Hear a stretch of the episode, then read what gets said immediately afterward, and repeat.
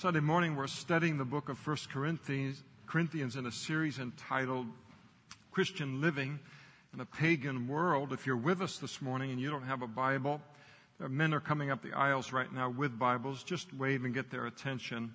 They'll get a Bible into your hand this morning so you can read the Word of God and then hear it as well. And please, if you don't own a Bible, we want everyone to own a Bible. Please make that Bible a gift from the Lord to you today. 1 Corinthians chapter 6, uh, verse 9. Do you not know that the unrighteous will not inherit the kingdom of God? Don't be deceived. Neither fornicators, nor idolaters, nor adulterers, nor homosexuals, nor sodomites, nor thieves, nor covetous, nor drunkards, nor revilers, nor extortioners will inherit the kingdom of God.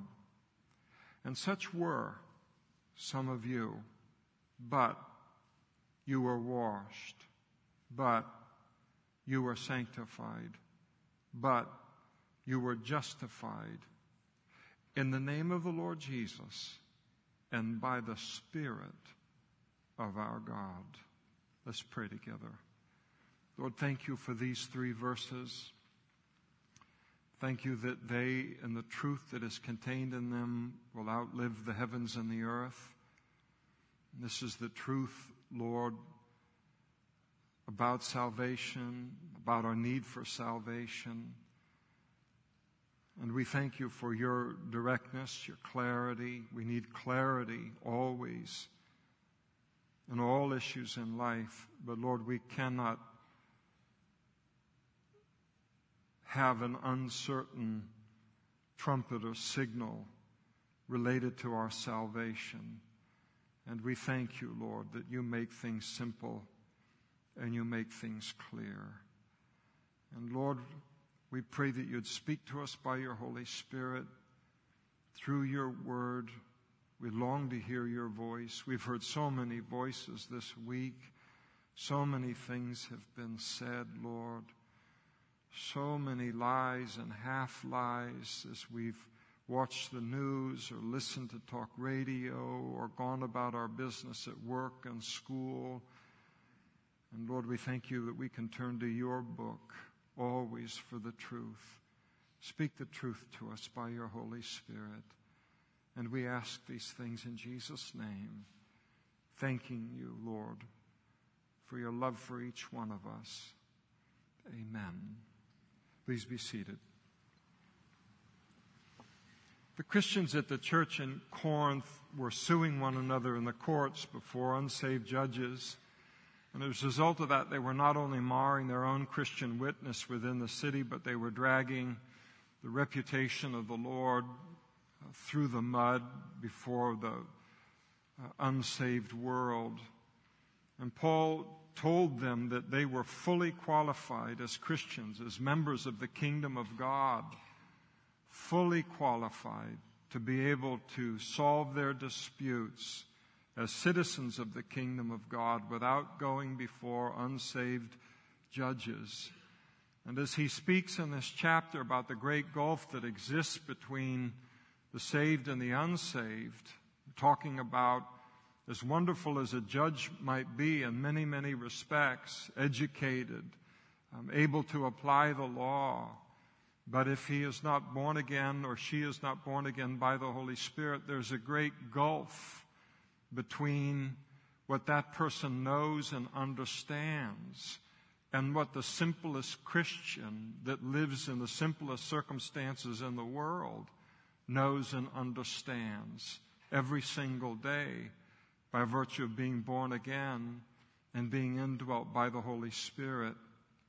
And it's in the, the context of all of this that Paul then addresses a great deception that both non Christians and Christians alike are prone to.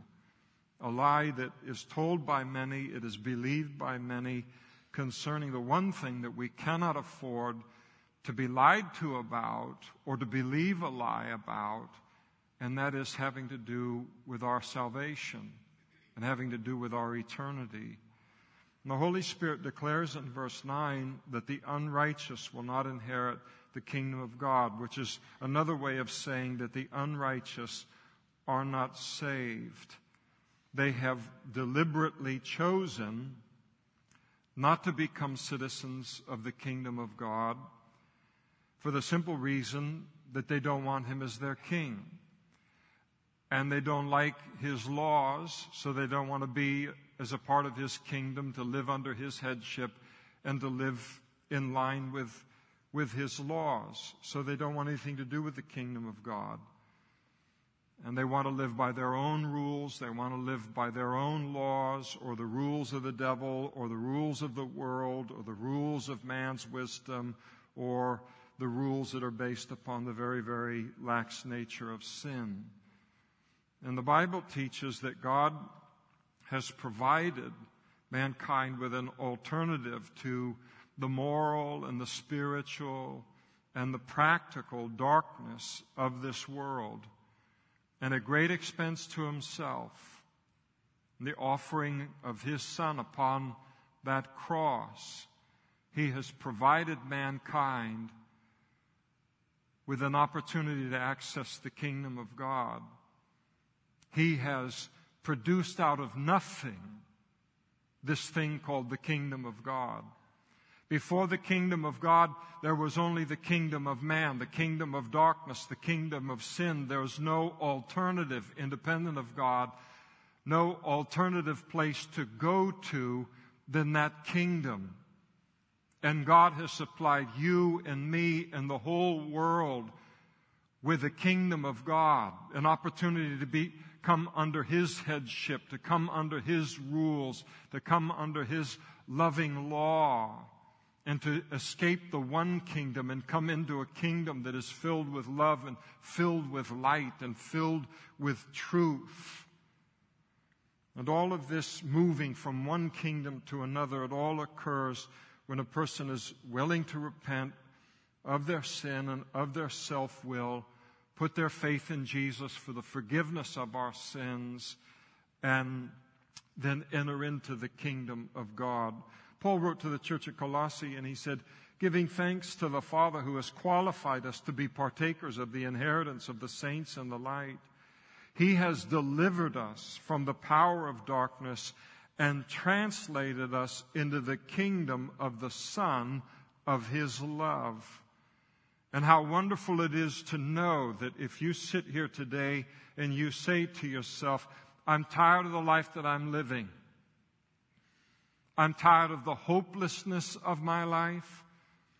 I'm tired of the joylessness of my life. I'm tired of the darkness of my life, the limitations of my life. I've lived all of my life with the sense that there must be something more to life than what I have experienced, and I still have the sense that I'm as far away from that as I was when I was eight years old. And a person can say to God, God, I want to exchange my citizenship in this sin dominated and joyless and hopeless kingdom that I'm a part of right now for citizenship in the kingdom of God. I want you to be my king. I want you to rule my life. I want to live the life that you have for me. And it can happen. And how does it happen? Jesus said it happens this way. He said, God so loved the world, that's you that he gave his only begotten Son, that's Jesus, to die on that cross.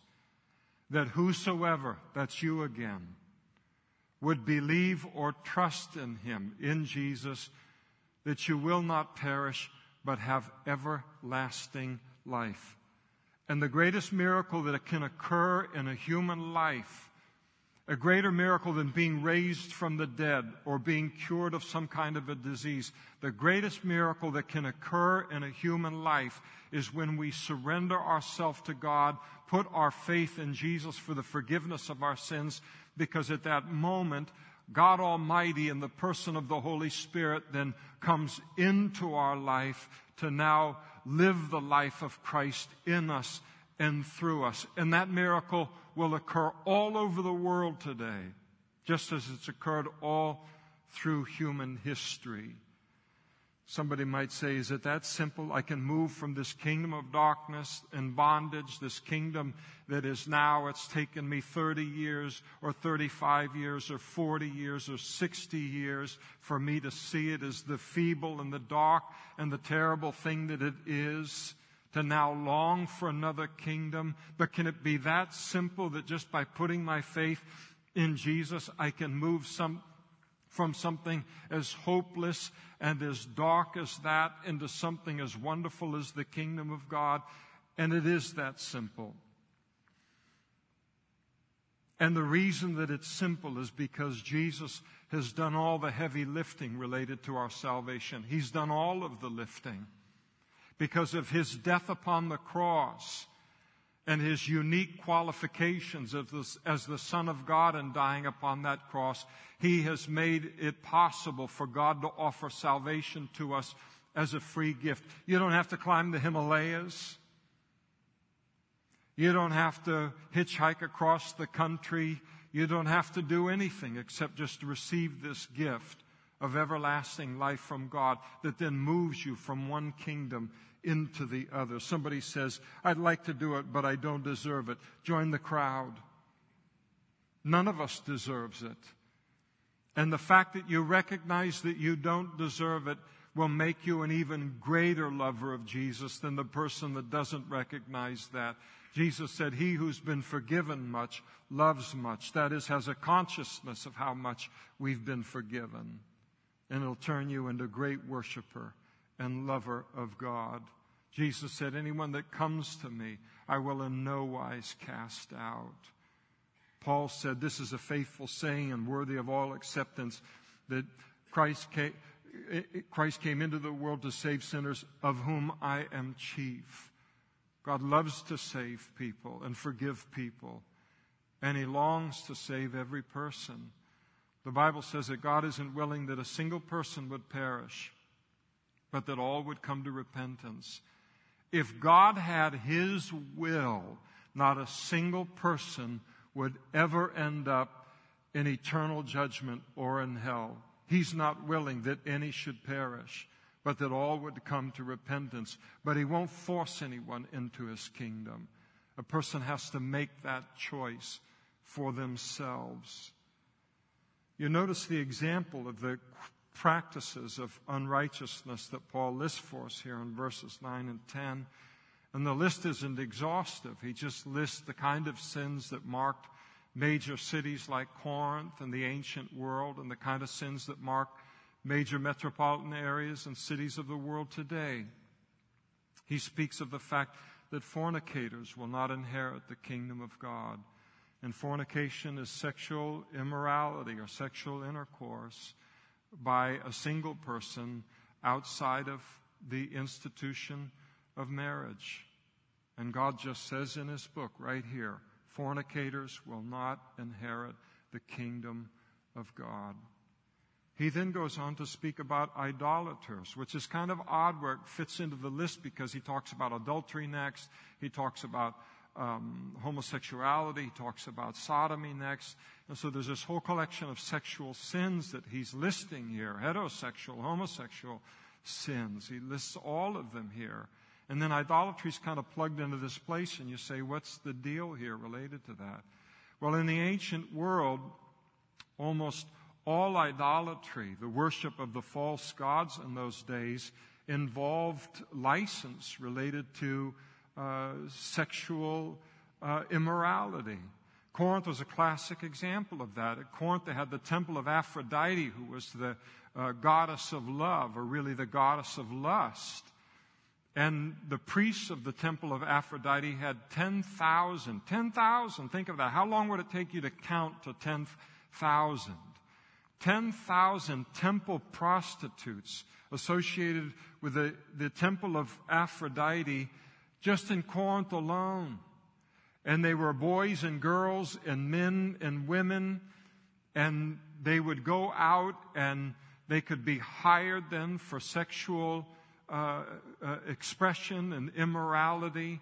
And then these men and women and boys and girls would bring the money back into the temple. It would support the, the priests and the temple there.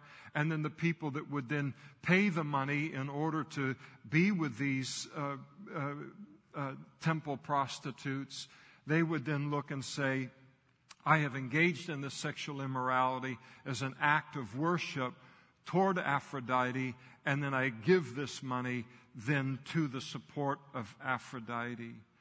You can uh, always trust, anytime you've got a religion, anytime you've got a religion that's based on sexual immorality or encourages a lackness related to sexual purity, you know men have got their hands on that.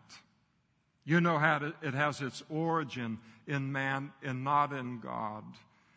And so here is this recognition in the ancient world, and it's like, okay, we know that these sexual sins, all of them are wrong but we want to ease our conscience related to it. We don't want to be convicted related to the fact that I'm engaged in fornication or adultery or sodomy or whatever it might be. And so what's the best way to silence the conscience? Let's create a God that allows us to then freely express our worship toward that God in this way in order to then sa- sanctify sexual immorality. And that's what they did in the ancient world. And so he speaks of the immorality here. And then he talks about adulterers. Adulterers will not inherit the kingdom of God in verse 9. Sexual immorality uh, with a, mar- a married person being sexually involved with someone who's not their spouse. He mentions homosexuals in verse 9, and the word homosexual that's used there in verse 9, it refers to the uh, passive or the effeminate a partner in a homosexual relationship. And then he mentions uh, sodomites not inheriting the kingdom of God. That refers to the more active or the dominant partner in a relationship. When you see uh, two lesbians or you see two homosexual men, and they are together, you typically look at that and you say, okay, which is the man and which is the woman here? One is a dominant and one is a passive in the relationship. One is representing the male and, and the female, so to speak, in that.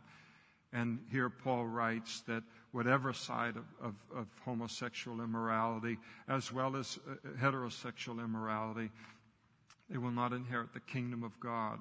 Then he mentions thieves. Thieves can be offended. So you put me in this company. But they're mentioned here those who steal what doesn't belong to them.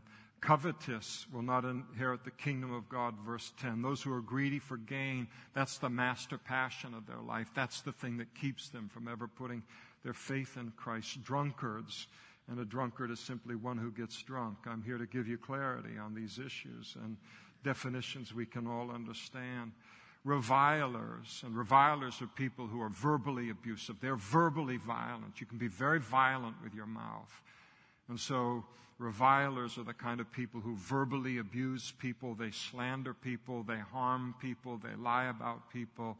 And this goes on all of the time in politics and beyond. It's, it's terrible. But revilers and then extortioners will not inherit the kingdom of God verse 10, these are swindlers or robbers. These are people who take advantage of people who are disadvantaged or powerless, or they've been put in a place in life where their circumstances are difficult, they're vulnerable, and this kind of person comes in, takes advantage of their vulnerability to then separate them from what little money they do have, then to enrich themselves.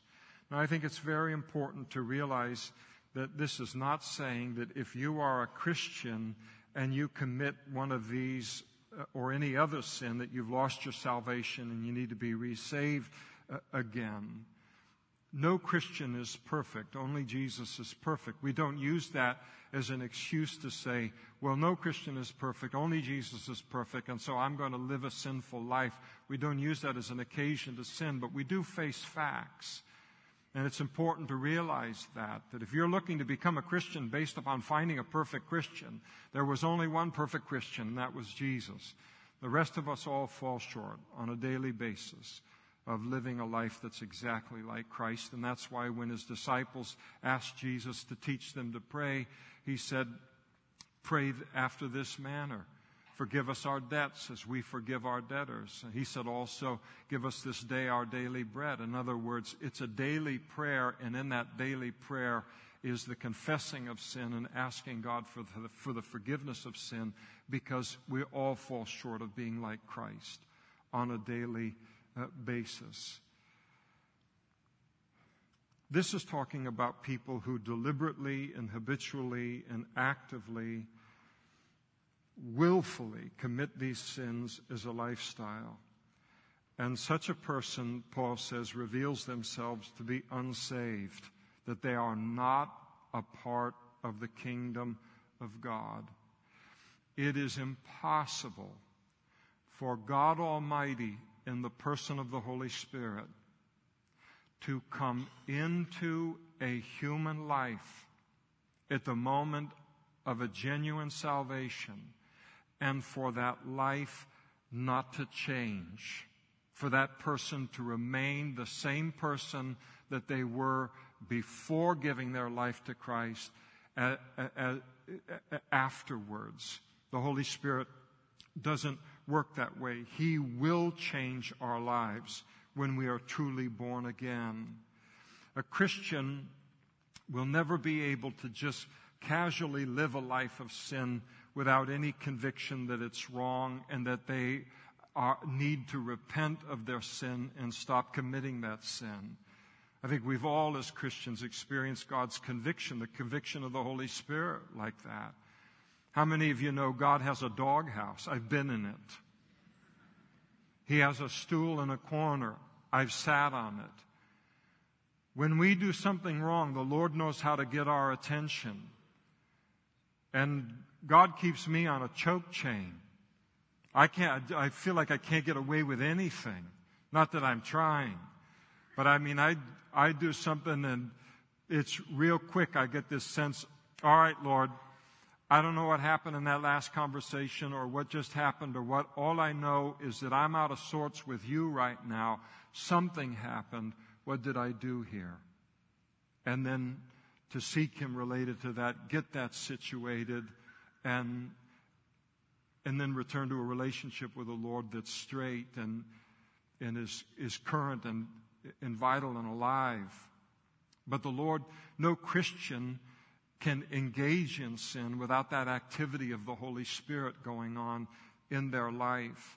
And the person who lives a lifestyle of sin without any conviction uh, of that sin is merely revealing they've never been born again by the Holy Spirit.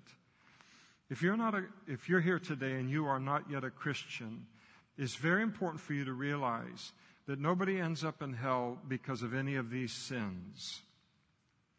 It's not going to be like one day in hell and people say, Well, what are you here for? Fornication. Uh, what are you here for? Adultery. Mm, mm. What are you in the big house for? A thief. How about you? A reviler. There won't be any conversation like that that goes on in hell. Nobody ultimately ends up in eternal judgment in hell on the basis of any of those sins. Because those, any of those sins, and indeed every single sin that we could ever commit, all of them can be forgiven by putting my trust in Jesus. The only reason a person ends up in hell for eternity is because they've rejected the salvation and the forgiveness that's found in Christ. And that is the only sin that cannot be forgiven.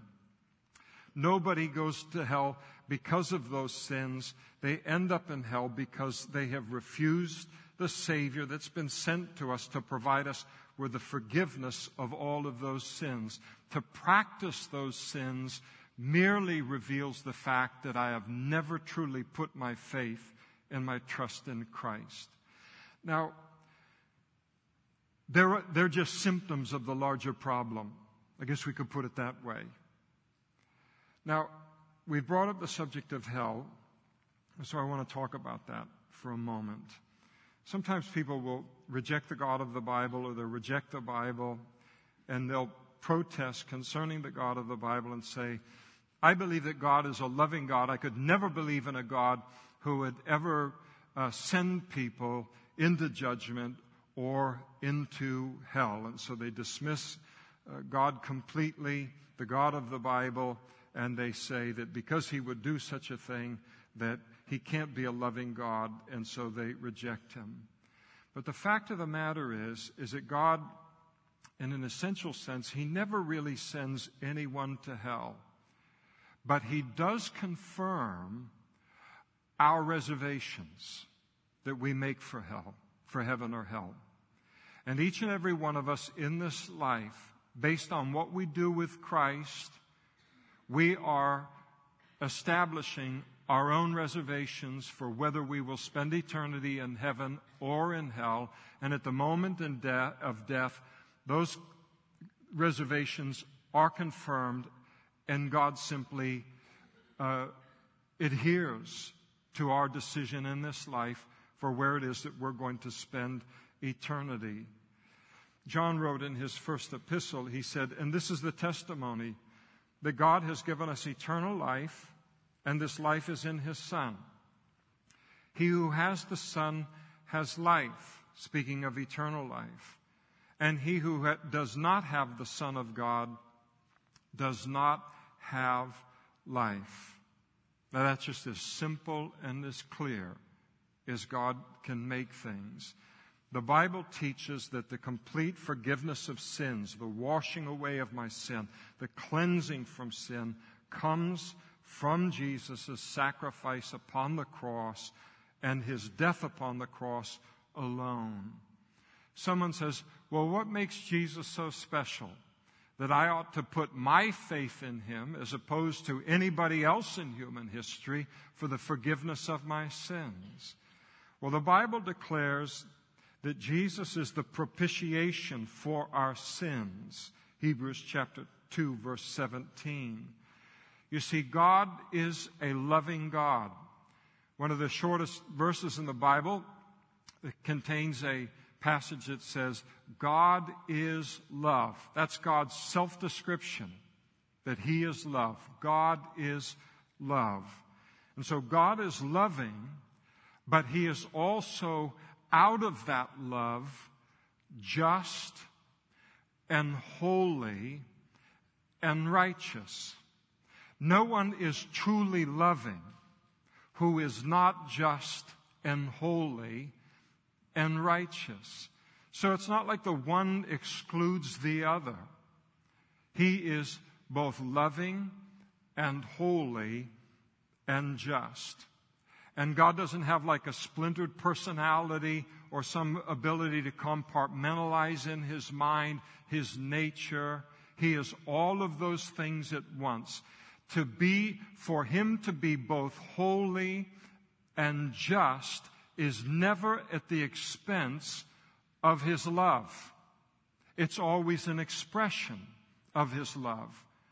But our thinking about love as well as our thinking about everything virtually today in the culture is so shallow. It's so superficial. It goes, these things get said by people like, I won't believe in a God of love who would judge anyone as if this is, these are mutually exclusive things because nobody thinks about anything in a deep way any longer. We think about one inch deep on even the issues that have to do with God and have to do with everlasting life. And so these things aren't mutually exclusive uh, at, at all. You can be loving and be just and be righteous and be holy, and indeed you couldn't be loving if you weren't that. The word propitiation comes from the, it carries the idea of a satisfying payment. And it was used in the ancient uh, times to refer to the act of appeasing another person's anger or their wrath by offering them a gift or a sacrifice. And as it relates to our Jesus' sacrifice for our sins, it is only his sacrifice that makes the full and satisfying payment that is required for the forgiveness of our sins. It is only His sacrifice that makes it consistent for God to pardon us of our sin. It is only His sacrifice that satisfies God the Father, that satisfies the righteous and holy requirements of heaven. It is only Jesus' sacrifice that appeases the wrath of God toward our sin, the wrath that if he did not have toward our sin, he would not be holy and he would not be loving. And God's wrath toward our sin is real. He wouldn't be a holy God if he was indifferent to sin. And in the words of the Holy Spirit through the Apostle Paul, it is Jesus' death upon the cross alone that allows God to remain just and still be the justifier of sinful man. To remain holy and righteous and still express his love in the salvation of mankind.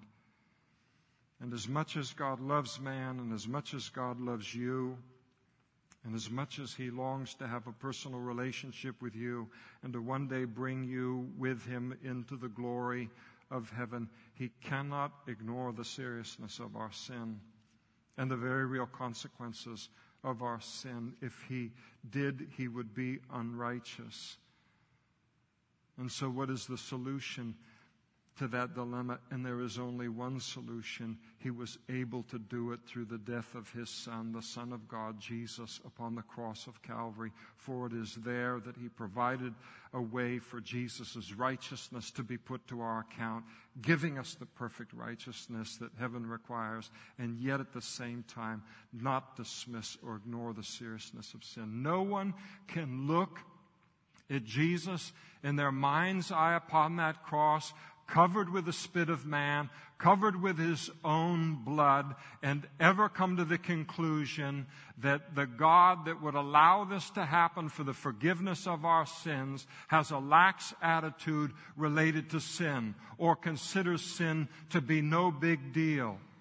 We will spend all of eternity trying to even scratch the surface in terms of an appreciation for the fact that it required the death of the very Son of God in order for us to be forgiven of our sins, and that that is how serious every sin that we commit is in our lives. It is only the salvation provided as a result of Jesus' death on the cross that allows him to remain just and be the justifier of sinful man. And it is only through a faith in Jesus for the forgiveness of my sins that allows a perfectly righteous and holy God to save ungodly sinners and remain just in doing so. Because on the cross, the penalty of our sin was not just casually dismissed as no big deal Jesus bore the penalty that our sin deserved on that cross. He bore the wrath of God that your sin and my sin deserved upon that cross. If you're not yet a Christian here this morning, until you put your faith in Jesus for the forgiveness of your sins, the wrath of God hangs over your life and over your sin. God loves you in a way that no human lips could ever, ever describe. So he gave you a picture he gave you a moment in human history to communicate the greatness of His love for you. And that's the death of His Son upon that cross. God demonstrated His own love toward us, and that while we were yet sinners, Christ died for the ungodly. He loves you. He wants to save you, but He cannot ignore your sin. And He cannot ignore the seriousness of sin. You must receive His forgiveness His way, and it is only through Christ that allows Him to save you in a way that satisfies His righteous anger towards sin. That only happens through faith in Christ. And it's the failure of our culture to view sin as something that's serious that keeps people from thinking about how serious their sin is to God. Who takes sin seriously anymore? Who takes laws seriously increasingly anymore? And so, what does the world do? The world doesn't like words like fornication or adultery or sodomy or homosexuality or thieves or extortioners or revilers. Because those kind of terms bring conviction to our lives. Those are terms that make a person realize that what I'm doing here is wrong. And so the culture doesn't want anybody to be convicted of their sin. The culture works day and night to keep you and me from ever coming into contact with even the slightest feeling that the sin that we commit day in and day out is serious, related to ourselves or anyone else, and, and even related to God. And so, what does the culture do? The culture renames the sin in order to take the stigma off of the sin, to remove the shame from the sin. And you see what the world has done even with a list of the sins that are in verses 9 and 10. Fornication is no longer fornication. It's called living together. Well, that's nicer, isn't it? Hi, mom. Hi, dad. Listen, here's my boyfriend, and we're fornicators. You can't say that without there being deep conviction of the fact that it's, it's wrong. This is my boyfriend and we're living together. Ah, that takes the sting away from it. Except God still sees it the same way, however the culture sees it. So adultery is now an affair. How different? Can, what can you think of two different words that are words that are more different I mean, one has something that speaks strong about the strength of that sin, and the other is almost like, you know, you've uh, gone to see the Eiffel Tower in Paris or something and flown back. Homosexuality is the gay lifestyle. Everything gets renamed in order to take the negative stigma off of sin. But there's one big problem with man's attempt at self deception concerning the seriousness of sin, and that is all that really matters is what does God think of sin? Because one day all of us are going to stand before the Lord, the Bible says.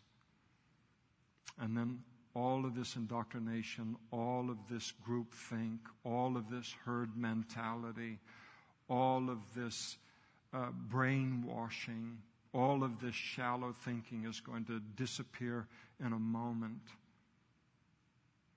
And I'm going to stand before the God who created the heavens and the earth and created me and created uh, how life was intended to live and every sin that I've ever committed against myself or against other people was ultimately uh, committed against him. And then that day, all that's going to matter is what does he think of my sin? I just want to plead with you. If you don't know the Lord, if I could stand on my head on the corner of this pulpit to make the point, I would do it. To please stop and think about how serious sin is and how important it is that you be forgiven of your sins and receive everlasting life. The world that we live in sometimes, and what I want to do in this sermon right now, in this point of the sermon, I want to do such a massive pushback against the indoctrination. It's all a lie. It's a lie that sin doesn't matter. It's a lie that God doesn't exist. It's a lie that says that I'm not one day going to need to answer to Him. It is all a lie. And to believe the lie is to believe the very worst lie that a person can believe because it will affect my eternity. Sin is a big deal. The wrath of God rests upon sin. He wants to forgive it, but he can only forgive it in his Son. And those of you who don't know the Lord, I want you to know that. Everybody has a right to know that. Everybody has a right to hear from God that fornicators will not inherit the kingdom of God, not because so many Christians that are now Christians today don't know what fornication is and weren't saved out of that sin. But just to make us realize that a lifestyle of sin reveals that we are not a part of the kingdom of God yet, and we need to become a part of the kingdom of God through faith in Christ. God has given you a conscience. It comes from God. And the fact that you have a conscience that defines for you right and wrong. Everyone has a conscience. And everyone lives below their conscience.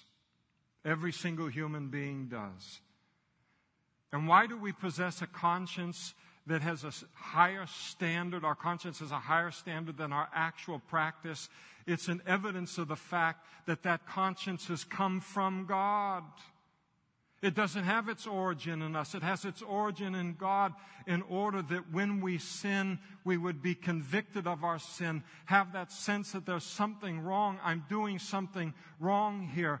This is something that shouldn't be a part of my life. I need to be forgiven of this and I need to get out of this kingdom into a new kingdom. Don't buy this idea that sin isn't serious business. It is very serious business. And this passage is intended to push back at the culture of Corinth.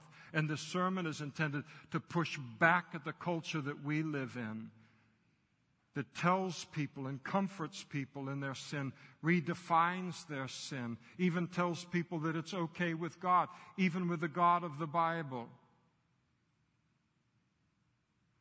Even if it means it keeps people in a kingdom that is going to ultimately put them in a place of judgment and rob them from becoming a part of the kingdom of God. And that's why Paul warns the church at Corinth against deception on this issue. And he says it in verse 9 Don't be deceived. The unsaved, you don't know Christ yet. Don't be deceived. That to make a lifestyle of these sins and still think that you're going to heaven. You're not going to heaven. And who's going to tell you that but God? Everybody else is going to save their own neck. They're going to save their own skin. They're not going to harm the relationship. They don't want to incur your wrath. They don't want to hurt your feelings. God steps up and says, I will say what no one else will say. Why? Because I love you like nobody else loves you. Don't be deceived. You cannot live a lifestyle of sin and then have any idea that one day you're going to inherit the kingdom of God. And this deception is widespread. I could give you so many examples of this, but my mind always goes back to the very first one. You remember the first time on so many things in life. The church first started almost 30 years ago. Back in those days, I would drive to Merced to do a midweek Bible study there as well. Wonderful people were in Merced. A great group would come out in the midweek Bible study, and we'd learn the Bible together. And one day, part of the Bible study, I mentioned this sin of fornication. I don't know why or what. passage we were dealing with, and the fact that fornicators would not inherit the kingdom of God, and that's what God's word had to say. Immediately after the study, two young ladies made a beeline for me right to the front. They're carrying Bibles, big, thick Bibles. They had pens, they had pads. They were serious in that Bible study about learning the Word of God. But they came up to me and got in my face, and how dare I tell them that they were not going to inherit the kingdom of God because both of them were living with their boyfriends. I said, I'm not telling you that. I'm telling you what God says. And here they are, the whole outward everything and the whole thing. And in their mind, they are absolutely livid with me. And worse, they are absolutely convinced that there was nothing wrong with what they were doing and that their sin was not an indication of the fact that they had never been truly born again and needed to be born again, which I urged them to do. I never saw them again. And I hope I see them one day in heaven. This is prevalent. The number of people who live a willful, deliberate, habitual practice of sin and are convinced that they are going to one day get into heaven rather than realizing that that habitual practice of sin ought to be examined very closely for whether that person has truly been born again by the Holy Spirit. And it's not just those that are unsaved that don't need to be need to be careful about not being deceived related to this kind of thing but it's Christians as well. You know what the first word out of Jesus' mouth was in his public ministry? Love. No, it wasn't. The first word out of his mouth expressed love, true love, but it wasn't the word love.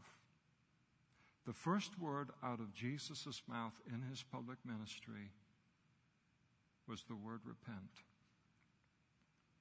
And the word repent means to have a change of mind that produces a change of direction in my life. To have a change of mind about the path I'm on in life and where it is taking me.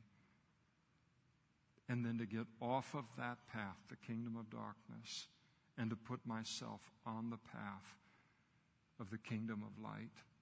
And when Jesus called people to repent, he, it, Again, the difference of the culture, how different this culture thinks versus how God thinks. But in the mind of the average person, the culture is winning in terms of how people think about things. Jesus never would have dreamt in a million years that when he called people to repent, that he was doing something unloving or something terrible. The call to repent on the part of Jesus was the offering of a gift.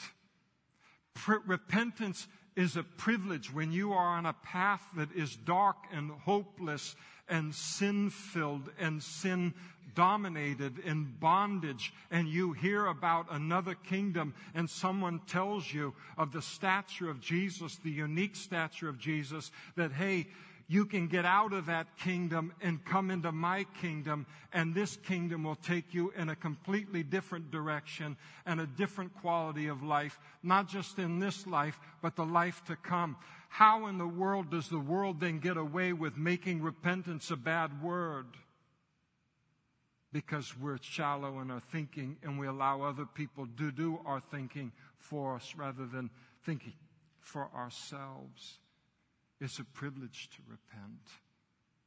It's a privilege to become a part of the kingdom of God. Christians have to be careful of this deception as well. Sometimes Christians begin to cave on these issues. They won't declare these truths because they're unpopular. even leaders in churches now. This passage would have been avoided like the plague. And so many Christians believe about their family members and about their neighbors and about everyone in life that they're all going to heaven no matter what kind of a life that they live. Well, no wonder we don't invite them to the Harvest Crusade if we believe that. I'd like to believe that.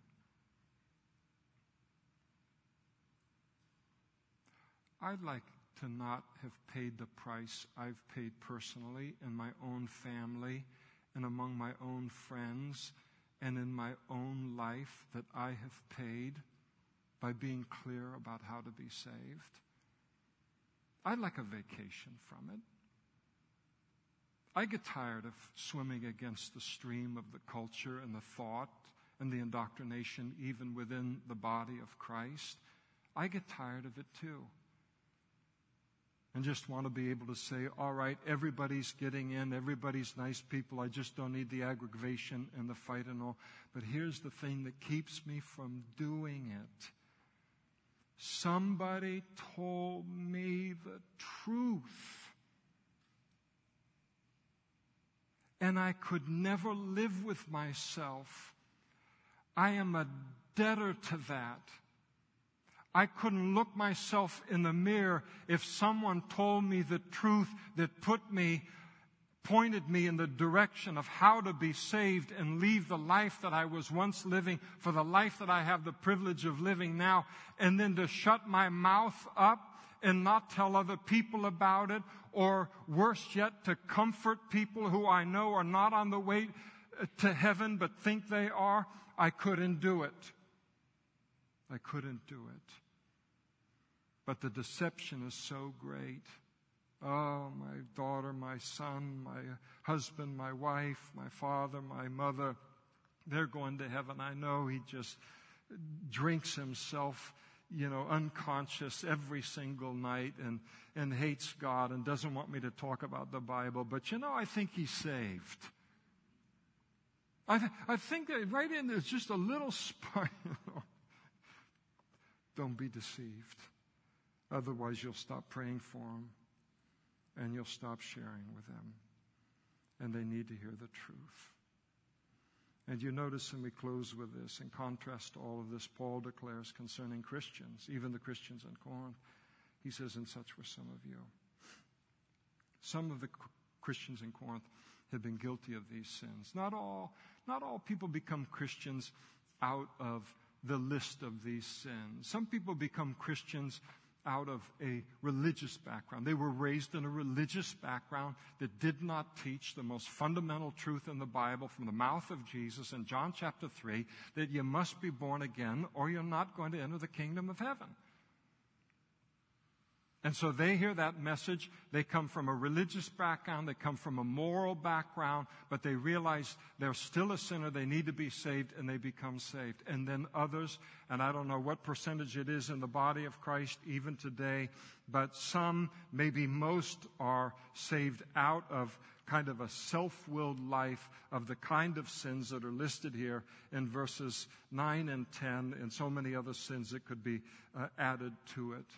And the proof of the power of the gospel is that it's able to take people like these in Corinth in the context of just absolute, you know, indescribable sin that was going on and to take these people who were fully lost in their sins and to make them into a new creation. That's a miracle that God does. If any man be in Christ, the Bible says, old things are passed away, behold, all things have become new. We've become a new creation. I'm a new creation. I know I'm a new creation. I know there's no other explanation for my life except for the miracle of spiritual birth and that God has come into my life by His Holy Spirit. This is not psychosomatic. This is not mind over matter. This is not positive thinking. The things that have happened in my life, the changes that occurred, they're completely a God thing. That's your testimony and your witness as well.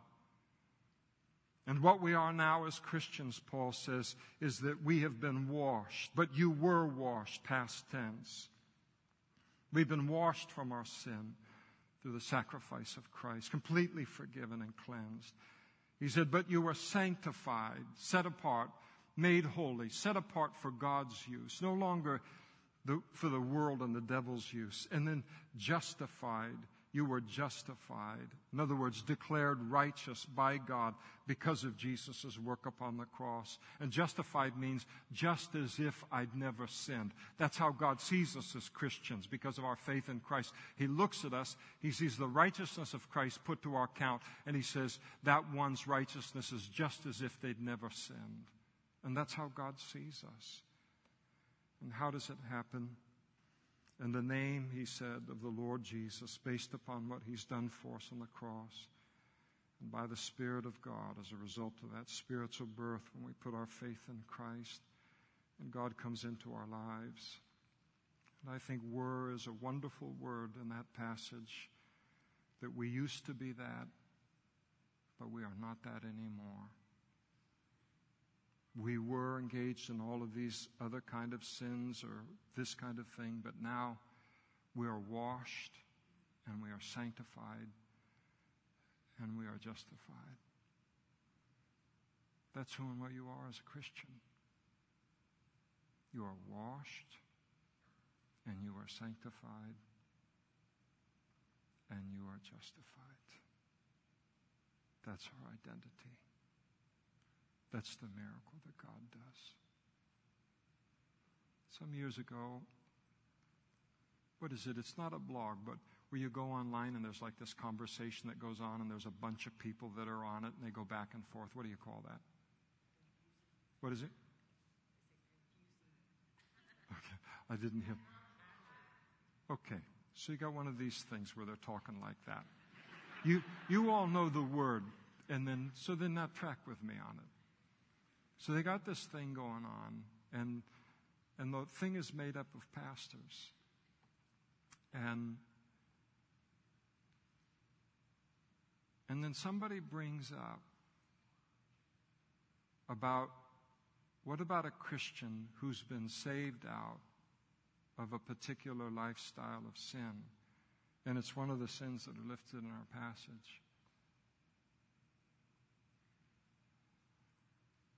And somebody chimes in and says, Well, I know they can be saved, but there are entire areas of the ministry at our church they'd never be able to serve in.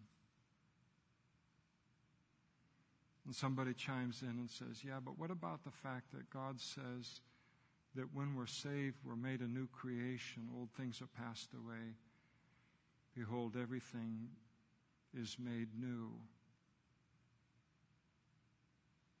And that position, based upon the Bible, ended up in just a few short minutes just kind of being trampled by my estimation, two or three bullies that were on that chat. And it infuriated me. It infuriated me. Every single Christian, that word were is used four times in the passage. Every one of us as Christians have been washed and we have been sanctified and we have been justified on the basis of what Jesus did for us on the cross. And who am I to allow God to make my life the miracle that it is? And to say, yes, he, he can make people that come out of my particular sin into a new creation, but He won't make people come out of that sin into a new creation. God is greater by His Holy Spirit than any sin we have committed our lives to. And the forgiveness of Christ is greater than any sin that we have committed our lives to. Don't believe what your own mind says to you as a Christian or what other people tell you or what the ologists tell you or even what is believed by Christians. You are washed, you are sanctified, and you are justified. That is our identity in Christ. And because that is our identity, the passage must be allowed to just search us this morning for anything of this list in verses 9 and 10 or any other list of sin that's found in the Bible that we have allowed to be reintroduced back into our lives that are far below that standard of washed and sanctified and justified.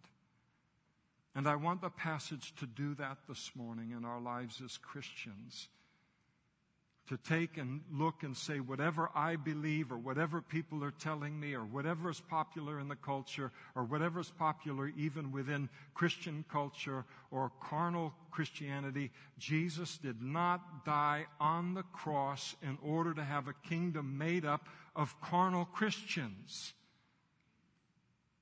He died on the cross to have a kingdom made up of people who are washed and sanctified and justified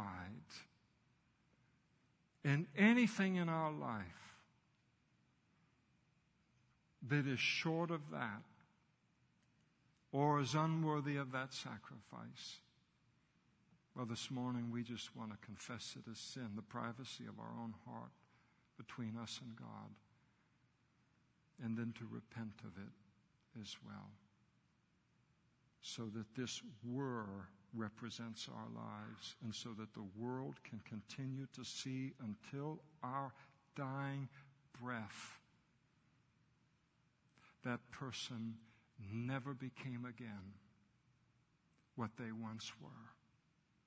God must be real. Let's stand together and we'll pray.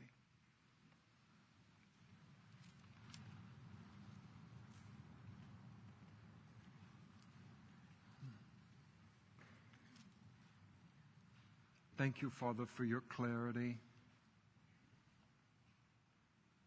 No one says the things that you say. No one has the courage. No one has the wisdom. No one has the knowledge. And no one has the love. Thank you for your love, Lord. Thank you that you are the lover of our souls and that you loved our souls long before we ever loved them ourselves or valued them. And Lord, I pray for each unsaved person that stands before you right now. And I pray that just the strength of your Holy Spirit